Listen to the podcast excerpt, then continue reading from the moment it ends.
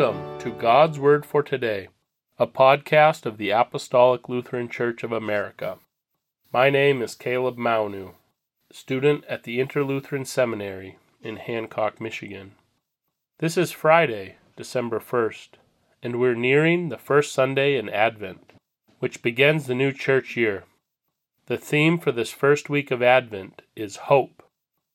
Abounding in Hope is excerpted from an article by the late Reverend Andrew Mickelson, which was first published in the Christian Monthly in February 1968.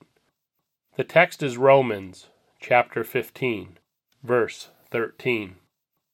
Now the God of hope fill you with all joy and peace in believing, that ye may abound in hope through the power of the Holy Ghost. Amen. Man by nature is prone to despondence, and often cherishes gloomy and hopeless forebodings. He is unable to resolve his own difficulties, and disappointed with efforts to improve society. He can easily become skeptic and hopeless. The Holy Spirit was given to banish gloom and hopelessness from our minds, and to inspire us to cheerfulness and hopefulness knowing that all things are possible with God. The true believer, speaking in general, is a man of hope. The unbeliever is one who is hopeless. When Jesus appeared on the scene, men were dissatisfied, suspicious, and disgusted with the corruption around them. They were without faith that could cherish a lofty hope for mankind. They could not comprehend the regeneration of mankind, that any power could raise the uncivilized and redeem those who were civilized and cultured, but also corrupt, cynical, and selfish. It seems to be the same today, which proves that human nature does not change.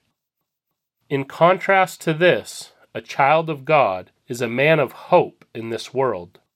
The followers of Christ appeared, each with a hope that death could not tear from him.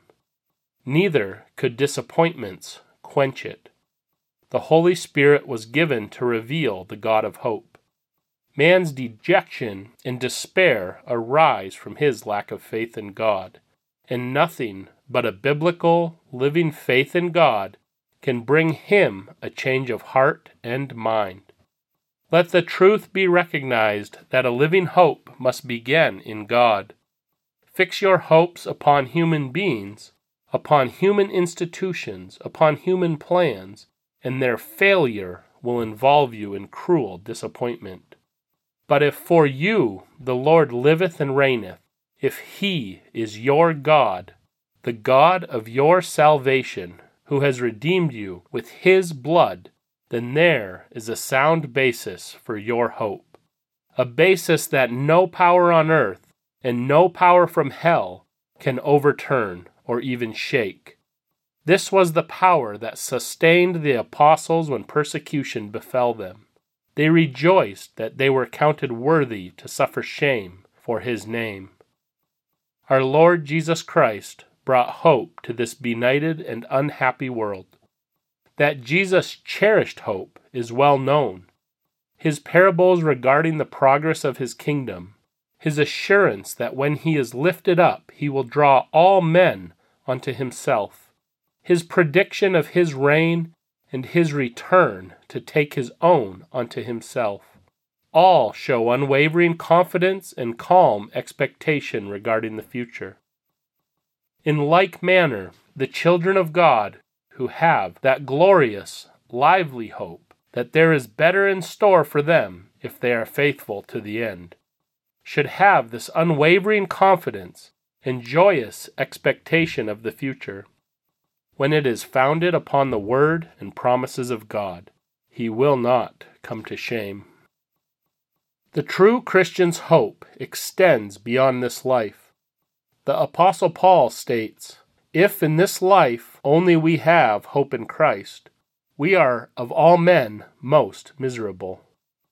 The resurrection of our Lord Jesus from the dead has brought to the child of God a living hope of an inheritance incorruptible and undefiled, that fadeth not away. And this hope we have is an anchor of the soul, both sure and steadfast, which entereth in to that within the veil. By the power of the Holy Spirit, this hope is awakened and sustained. His glorious influence counteracts the earthly and depressing powers which beset us all, and makes the promise of our Savior effective and helpful to us, so we are led to abound in hope. Hope that is worthy of the name reaches beyond ourselves.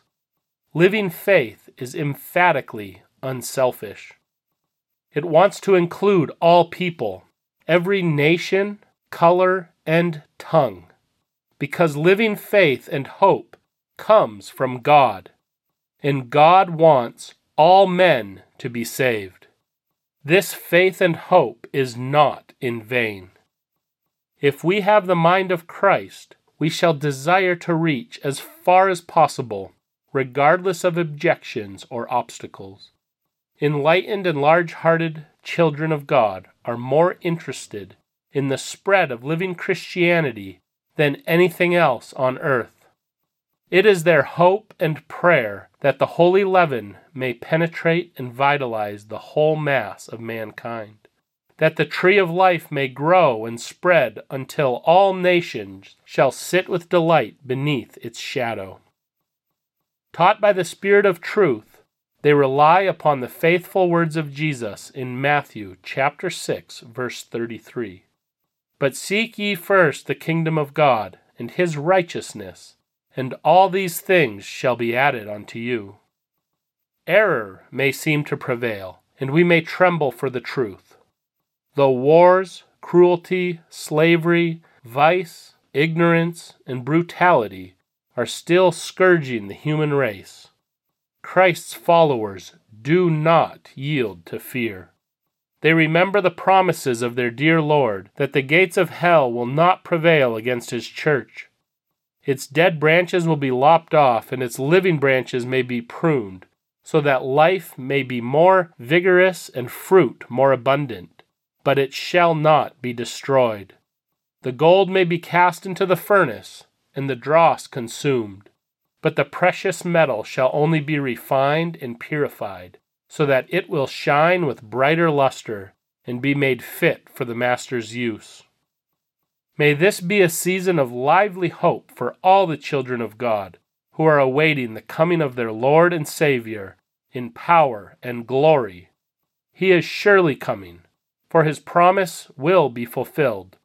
So lift up your heads, your salvation is nigh at hand. Let us pray. Almighty Father, we look ahead with hope to the Advent season and the new church year. Give us grace that we may cast away the works of darkness and put upon us the armor of light. Do this for us now in the time of this mortal life, in which your Son, Jesus Christ, came to visit us in great humility, that on the last day when he shall come again in his glorious majesty to judge both the living and the dead. We may rise to the life immortal through him who lives and reigns with you in the Holy Spirit, one God, now and forever. Amen.